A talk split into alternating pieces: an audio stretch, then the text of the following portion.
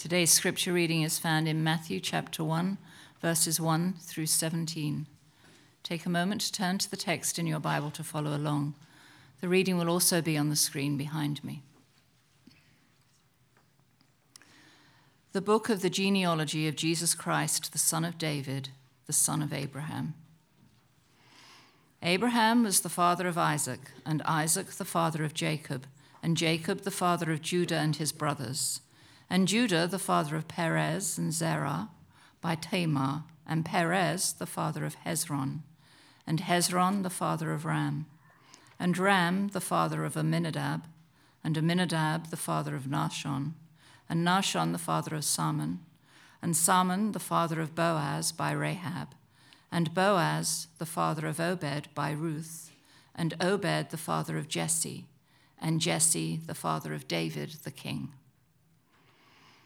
And David was the father of Solomon by the wife of Uriah, and Solomon the father of Rehoboam, and Rehoboam the father of Abijah, and Abijah the father of Asaph, and Asaph the father of Jehoshaphat, and Jehoshaphat the father of Joram, and Joram the father of Uzziah and Uzziah the father of Jotham, and Jotham the father of Ahaz, and Ahaz the father of Hezekiah, and Hezekiah the father of Manasseh, and Manasseh the father of Amos, and Amos the father of Josiah, and Josiah the father of Jeconiah, and his brothers, at the time of the deportation to Babylon.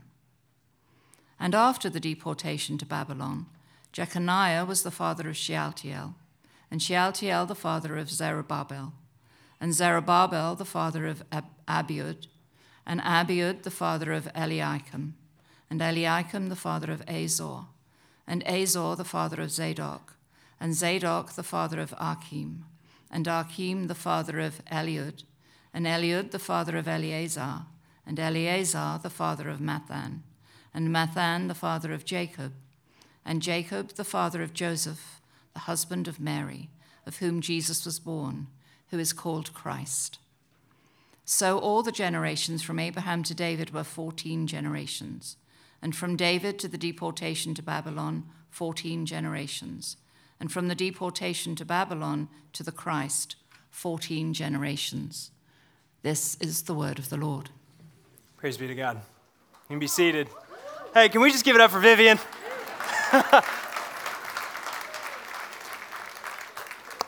so yeah, I, I, she does this every week for us if you're new. And uh, this week I emailed her, or she emailed me, and she's like, "Okay, give us scripture reading." I'm like, "Are you sure?" and she's like, "Yep, sounds like a challenge to me. I want it." And, and so she she knocked it out of the park. Hey, how how many honestly you you zoned out during reading? All right. Um, um, yes, it, I, I, looked around, so I surveyed, so I know how many are telling the truth. Um, so you're like, somebody like, no, no, I'm way more spiritual than that, right? Um, or you're way more critical because you're like, did she pronounce that right? Yes, she did. Trust me. Oh, I'm always going to go with Vivian's pronunciation than yours. All right. Um, but uh, so we are uh, starting our Advent series here at the Parks Church. Typically, what we do is we preach through books of the Bible, and uh, we're not going to preach through all of Matthew. Don't worry, we did that about seven, eight years ago. Uh, but during this Advent season, I am going to teach through Matthew chapter one and Matthew chapter twenty, uh, chapter two, and, and I'm doing this intentionally because of how we typically jump into Advent is like we just get like get me to verse 16, right? Look look at it. All right. Jacob the father of Joseph, the husband of Mary whom Jesus was born, who is also called the Christ. Now let's start Advent. But why does Matthew, the gospel writer of Matthew, start with a list of names? Why does he start with a genealogy? I don't know about you, but if, I, if, if like I want you to read my book, and I start with just a list of names or a family tree, like that's not real enticing to keep reading, right? Well, that's from our context, with our Western eyes, with our Western ears. And so this morning, I want to work toward answering the question why would Matthew start with a genealogy? With Jesus' family tree because he's trying to establish something very, very important. And he's trying to establish a couple things. And, and by the way, I'm not going to, you want to keep your Bible open? I'm not going to go through every name in this and do like an Old Testament survey. I know some of you would like that, but the majority of you would not. So I will highlight some of these names. But Matthew starts with the genealogy for a couple reasons. The first is this to establish before we get to the birth scene, before we get to the manger, right, the little baby swaddled uh, with, with, with the cloth, he wants to establish that Jesus, from Genesis to Revelation, Jesus is the prophesied Messiah in line with the King. He is in rightful line. You can trace it time, space, place, person. You can trace it back to Jesus. He is in rightful line. He is the prophesied Messiah. He is the King. It's the, the promise that, that God gave David, right? We spent 50 50 weeks here at the Parks Church studying 1st and 2nd Samuel together. And David's, uh, God's covenant with David was, was this, right? That he was going to establish the line of David for how long? Thank you. Uh, yeah, at least one person was here for 50 weeks, right? I'm just kidding. But it's forever, forever and ever. And the question that they felt in the Old Testament was how? How is he going to establish David's line forever? And, like, do you really want to establish David's line based upon some of his historical behavior patterns, right? Forever and ever. And the answer to that is absolutely yes. And it's coming in and through who? Jesus. But it also came after, I don't know if you just flip one page back in your Bible, mine, this represents 400 years of silence, of God being quiet and not speaking. And what shatters the silence in our Bibles is a genealogy.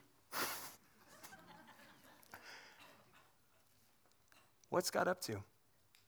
You see, God is not just showing a traceable line that Jesus is king. God is disclosing in a list of names his heart and his plan for all of eternity. You see, this is so much more. Now, listen, I doubt any of you gather around your Christmas tree on Christmas morning are like, all right, here's the genealogy. Maybe this year you will. But I want to take that last point, right? I, I know many of you, you understand the genealogy traces the line of Jesus, but I want to look at the genealogy through the lens of understanding God's heart toward people because behind this list of names are stories underneath each and every name. Now, listen, I'd love to unpack every name, but again, I'm not going to. And so let's look at the first, um, at the first thing I want to draw out for us from the genealogy. So keep your Bible open. Revealing the heart of God is first, revealing God's heart for all people. A L L, all people. Now, here's the beautiful thing about the way God works is that He's established His plan. He's let us know what His plan is. And His plan, since the beginning of time, since uh, Genesis, is to save, to seek and save those who are lost, all nations, all tribes, all tongues. In Jesus, in, and, and God, in Matthew chapter 1, establishes in His genealogy His heart for all people. And one of the ways that God does this in the genealogy here is by putting in people who are never included in Jewish genealogies. And for some of you who were in the women's Bible study, I believe it was on, on Thursday mornings, you, you actually walked through this in the Gospels. Those who were never included in, the Jew, in Jewish genealogies were who? Women. And if you look at the genealogy, if you were listening and not zoning out while Vivian was reading, you would, you would have heard some very familiar female names in the genealogy. This is showing God's heart, right? To, to gather those who are typically excluded and bring them into being included. But notice these aren't necessarily shining stars if you know your Old Testament. Right? Neither are the guys, by the way, okay? And we'll get to that just in a second. But these are people who have pasts, who have histories. Remember, this is the genealogy of Jesus, the Son of God. Like God could have included anyone he wanted in the universe. And who did he choose to include? Well, let's start by looking at these four ladies. By the way, the majority of them that he includes in this genealogy are not Jewish, they're non Jews. And so the first one we see um, in this is Tamar. And if you know your Old Testament, this comes from Genesis chapter 38. You can read some of her story. And because we have kids in here, I'll kind of gloss over uh, the, the, the, main details. But this lady dressed up essentially as a prostitute and fooled her father in law uh, into sleeping with her so she could have a child. But Tamar, as the story unfolds later, would turn her heart toward God. This is in the genealogy, y'all. This is in the family. This is how the Gospel of Matthew starts Advent, right? Or, or how about Rahab, the next one listed there in the genealogy? She was one of the most notorious prostitutes in all of the city of Jericho. Most of you know the story of Rahab that she hid Joshua and the spies of Israel in her house. And she says this to Joshua She says, I know that the Lord God has given you this land. H- how would Rahab know that? How would this woman of that vocation know that? Because somewhere along the way, she heard the word of God and the truth about God, and she put her faith in God enough to risk her life by hiding these spies. And through that, her life was spared. You see, God isn't afraid to identify with those who have checkered past, who have, who have messed up. What about Ruth, right? A Moabite woman. Now, you need to understand something about the Moabites. This was a nation that was utterly despised. Deuteronomy 23 actually calls them a cursed people.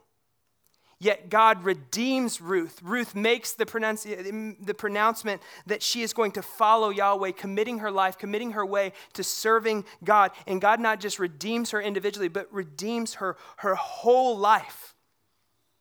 Or the wife of Uriah the Hittite, we know her as Bathsheba. All of these people included in the story, in the, in the genealogy of Jesus. You see, as I look at this, as I see this list of the people who God chooses to include in this, it shows me that God's heart is deeply moved and loves all people, not just lovely people, not just perfect people, but messed up people. You see, our God is a God who knows how to work with failure. If he didn't know how to work in failure, he has no shot of using us. Amen? You see, God cares for, He loves those of us who have wrecked, who have messed up, who have broken past baggage, and invites us as He invited them to turn to Him. And He even places them in His family line. So, the first thing I see about God's heart is this that He loves people so deeply, so much more deeply than we can fathom. And second thing is this about God's plan and his heart is that nothing and no one can hinder God's plan. You see, you, you continue to look at this list, and, and, and, and some of the names you recognize, no doubt, right? Father Abraham, right? That means Abraham had a problem with lying. Isaac, right? Isaac didn't want to accept Jacob as the heir of his promise, so he lied as well and was a deceiver most of his life. Judah, didn't really live a godly life, right? So we're like, where are the bright spots in this genealogy, Kyle? Uh, honestly, the bright spots are the people we know nothing about. to be fair. Oh, no, no, I got it. King David. Ah. A man after God's own heart. Yes, he was. Absolutely. Why was he a, God, a man after God's own heart? Because he was perfect? Again, 50 weeks, 1st and 2nd Samuel, we know better than that. Was it because he lived a flawless life? Because he was is, is that why he's included in here? Is that why he was known as a, a man after God's own heart? No, he was known after a man after God's own heart because David knew what to do when he fell. When David sinned, here was his orientation repentance and back to the Lord. Oh, what about maybe, maybe a bright spot? Maybe that, that's Solomon, David's son. I mean, he did a lot. Well, Solomon, to be honest, started out really good. Really, really good, in fact. But he allowed his wives to turn his heart away from God into their gods, to worship their gods.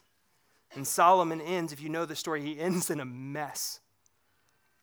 Rehoboam, Asa, Jehoshaphat, all terrible kings. Uzziah. Uzziah is an interesting one. He throws a temper tantrum in the temple and is struck with leprosy like, hold on. This is the genealogy of Jesus. This is the family line. This is where we're tracing. We're going through, we're, we're, we're, coming to the Messiah, and we're going through all of these lists of names of people struggling, of people falling, of people having these, these messed up, this baggage that they bring with them. What is going on? But the one I want to highlight, and if I got to be honest, I think he's the worst on the list, is Manasseh. Manasseh, and you can see him in verse 10. Hezekiah, the father of Manasseh, and Manasseh, the father of Amos. Now, let me give you a little context here for Manasseh.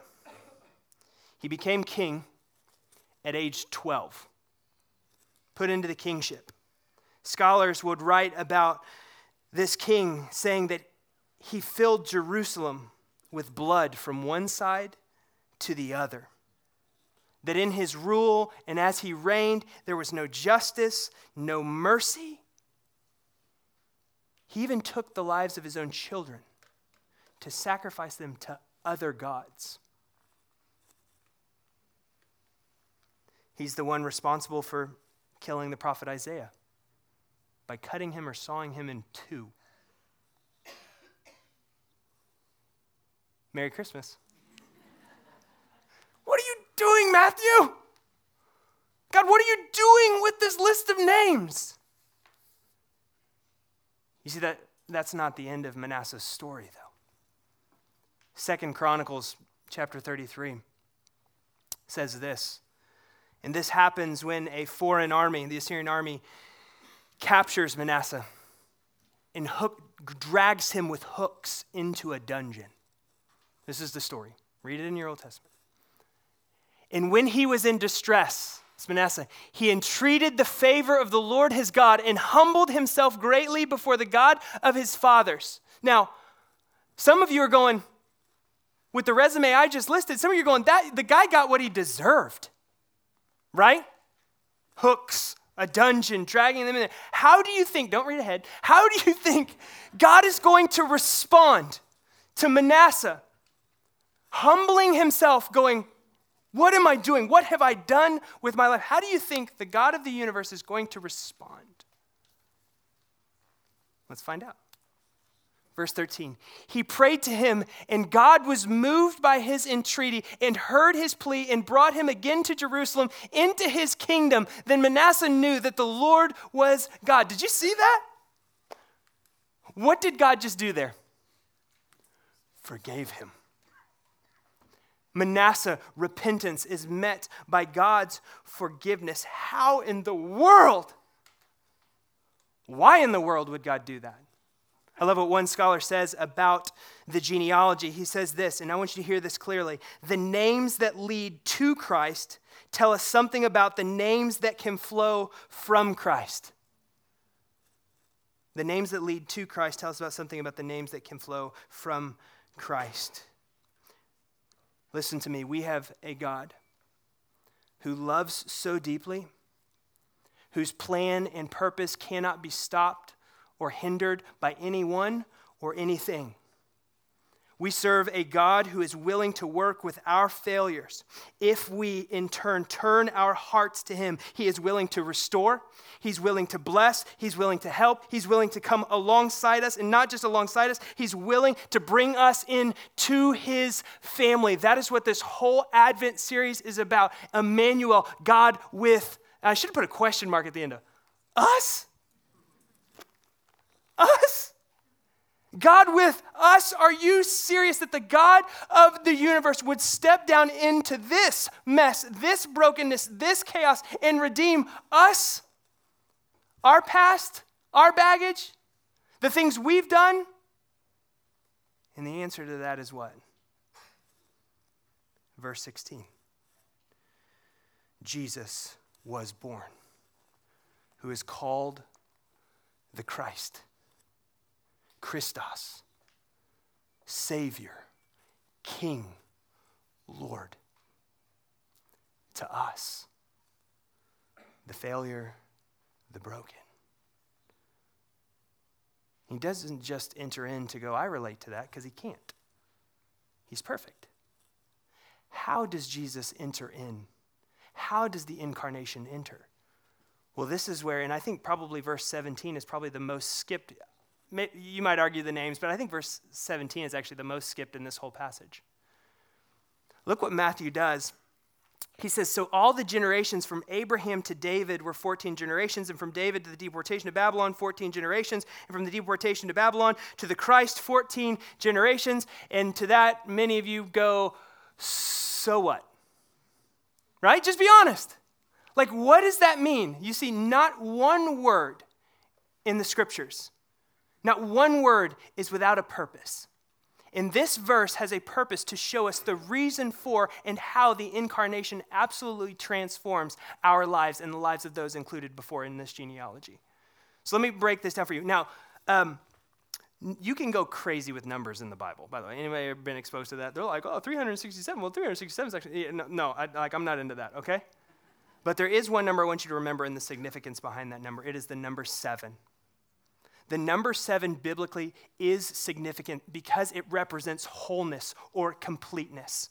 Okay? So it's been a while since I've been in math class, but let's look at verse 17. Okay? Put that up for me.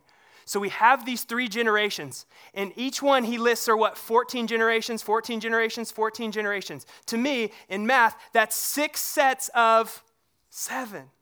Been a long time for you too, okay? That's six sets of seven. And then it introduces Jesus, who is the seventh, seventh generation, who is the seventh seven. Some of you going, I'm not tracking. and that's okay. Because in the scriptures, Leviticus 25, you're like, Kyle, Levit- you're talking a genealogy and now you're quoting Leviticus? Okay. Leviticus 25 talks about something known as the year of Jubilee. How many of you ever heard of the year of Jubilee? Okay. Yeah, you grew up in a charismatic church. Okay, I got you. The year of Jubilee.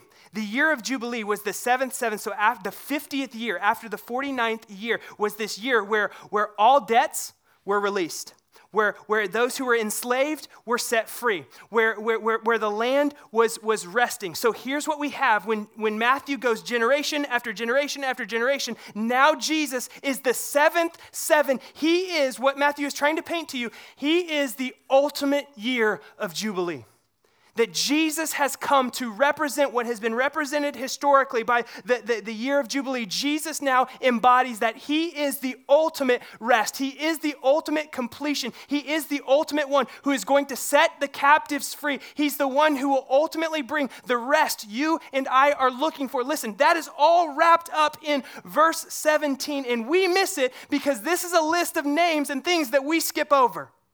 Let me tell you, the original audience would not have missed it because a resume to them, a, a genealogy to them was somebody's resume. It's how they knew the, the line that they could trace to see what they were truly about and where they truly came from. And so know this at the end of Jesus' resume, if you will, here's what Matthew says is Jesus is the ultimate jubilee. He is the ultimate rest you're looking for because he's the Messiah. And then begins the birth. Then begins the story of how Jesus came and the, the, the beautiful things that we're going to walk through and we're going to talk through. But it begins with this story of God's faithfulness, and that's the last thing I want to leave you with. That God is always faithful to his promises.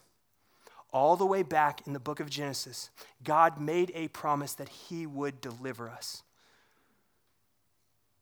Some of you, I think that's one of the things not just in this season, but um, in life in general, that you really question Is God really faithful? Let me say it another way Can I really trust Him? And for some of you, you look out or you look at your own circumstances, you look at the brokenness of this world. Can I, can I really trust Him? See, one of the things I hope that even walking through some of these names in the genealogy does is to show that our God is faithful to meet you right where you're at.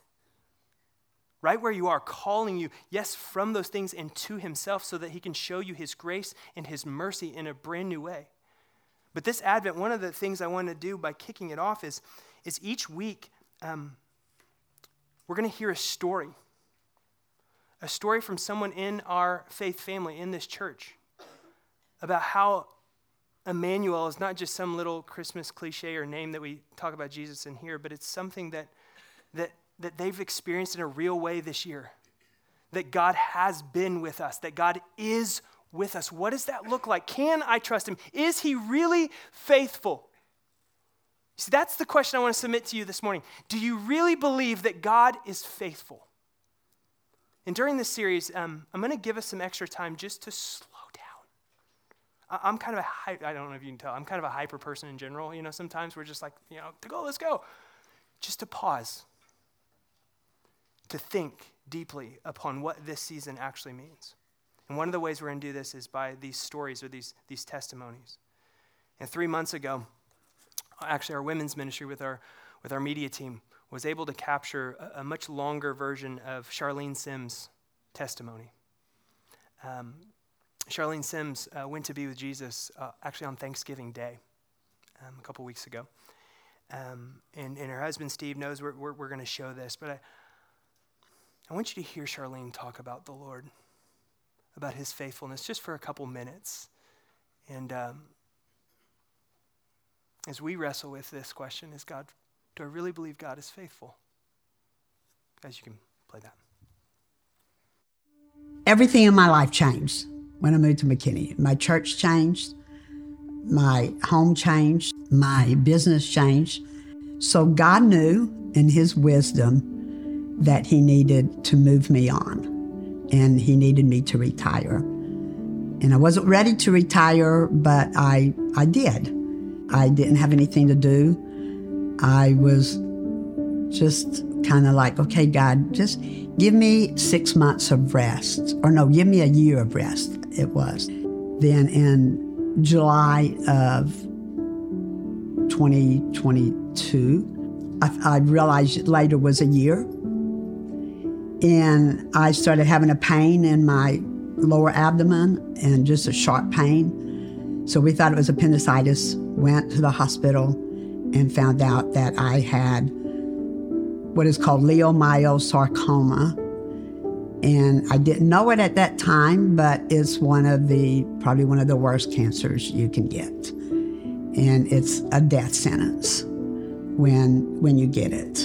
And I, I didn't realize that until just recently. And so I was going along my life just, you know, thinking that I'm to be healed and, and the cancer's to go away and I'm to be great. And that's not what's been happening. We've gone into the hospital numerous times, well, four times now. And, and each time we've said, okay, God, we don't understand this. We don't understand what you're doing. But we had perfect peace about it. And just recently, we were told that they've tried everything that they can, and there's nothing else they can. They've given us every treatment, they've done everything they can. And the doctor told me I had months to live, probably less than six months.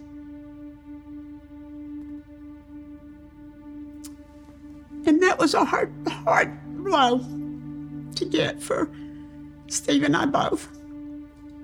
But we knew that God was faithful and that He would provide and He would do everything that we needed Him to do and that He would provide everything. And the, the family at the parks during this last year has been phenomenal.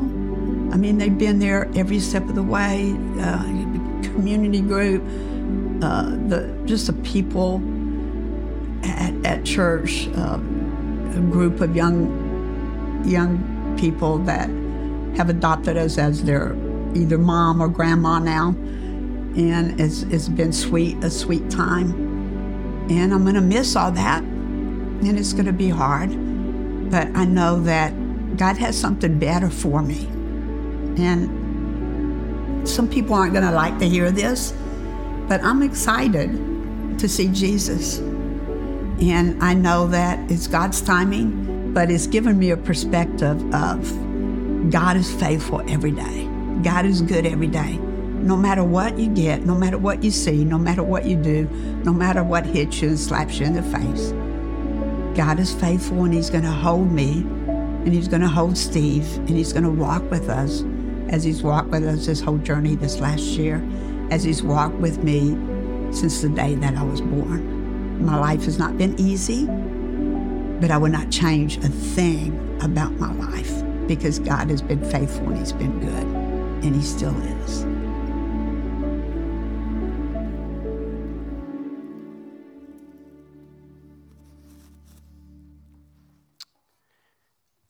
Think about how Paul writes about his, his life being a, a letter to be read by all. I was able to spend the last, my wife and I, the last moments with Charlene, but days even leading up to that, um, in her life, even in those last moments, radiated the hope of Jesus Christ. The future hope, the future hope that anchored her soul was what her eyes were fixed on. That the things in her life, they were momentary troubles. They were momentary because they were giving way to something that was eternal. And listen, in this Advent season, in the season of Advent, all of us are waiting. We're not waiting on Christ's first Advent. That's come and we celebrate that. Amen? But we're still in a season of waiting where we feel the brokenness, we, we hear the brokenness, right? We feel the weight and the pain of someone who we just saw wading through stage four cancer. Or maybe for some of you, wading through things that you've, you've held in, inside in the closet, no one knows about them, but you feel the darkness and pain of this world. Listen, that is why Jesus came to dispel the darkness of this world and fill it with his marvelous light. And for some of you, many of you, you've received him, but yet we're still waiting and we're still waiting through the things of this broken world. For others of you, you have not received the light of Christ.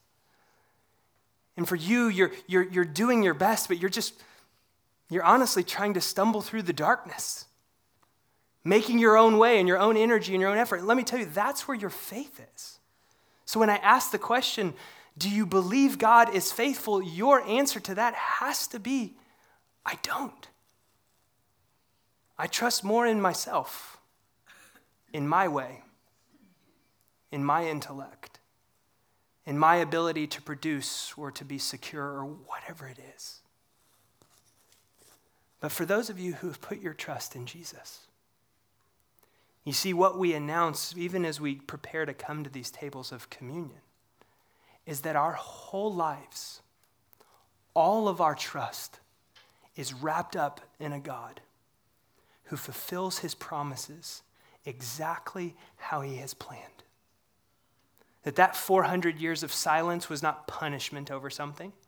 That those stories from Genesis all the way to the first chapter in Matthew was not some kind of probationary period to try out things. All of those were pointing to the glory and goodness of God being fulfilled in the coming of his son, Jesus.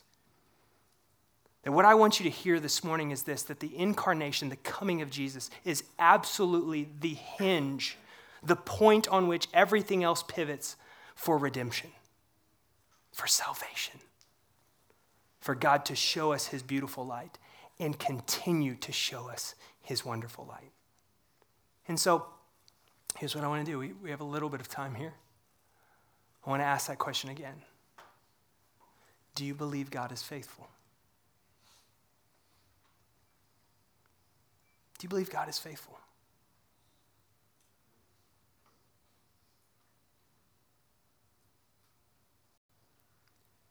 Silence is an interesting thing, isn't it?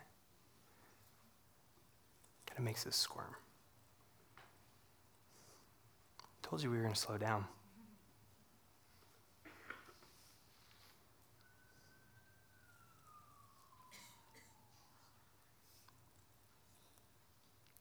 Do you believe God is faithful to accomplish his work in and through you?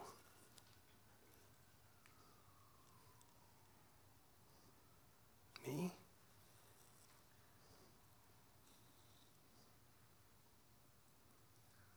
Yeah, but Kyle, you don't know my past.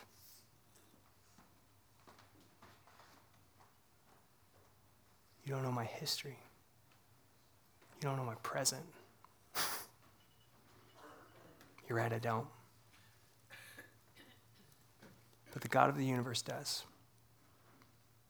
And He has sovereignly placed you and me here in this moment to be confronted with the most beautiful truth in all of the world. And it's this truth listen to God loves you. And He sent His Son to save you, to rescue you.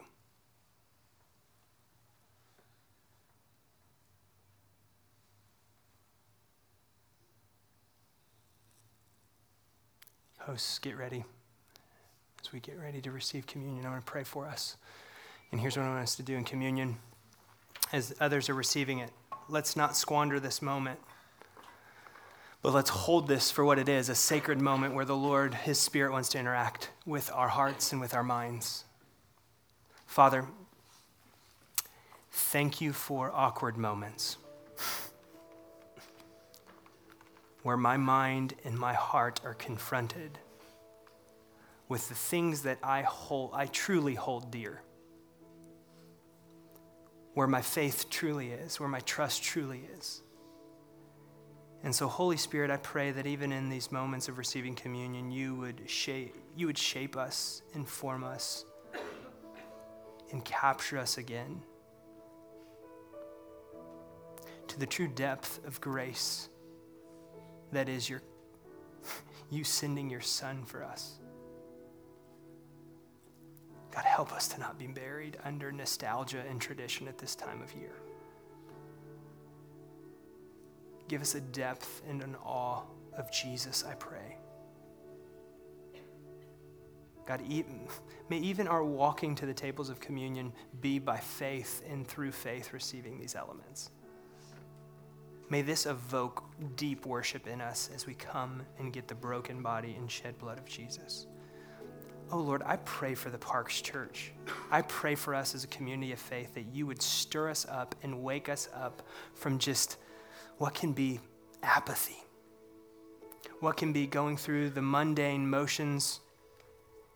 Father, stir us up for your glory so that Jesus might, the true Jesus, the biblical Jesus, might truly be seen in and through this community for your glory. In Jesus' name, amen.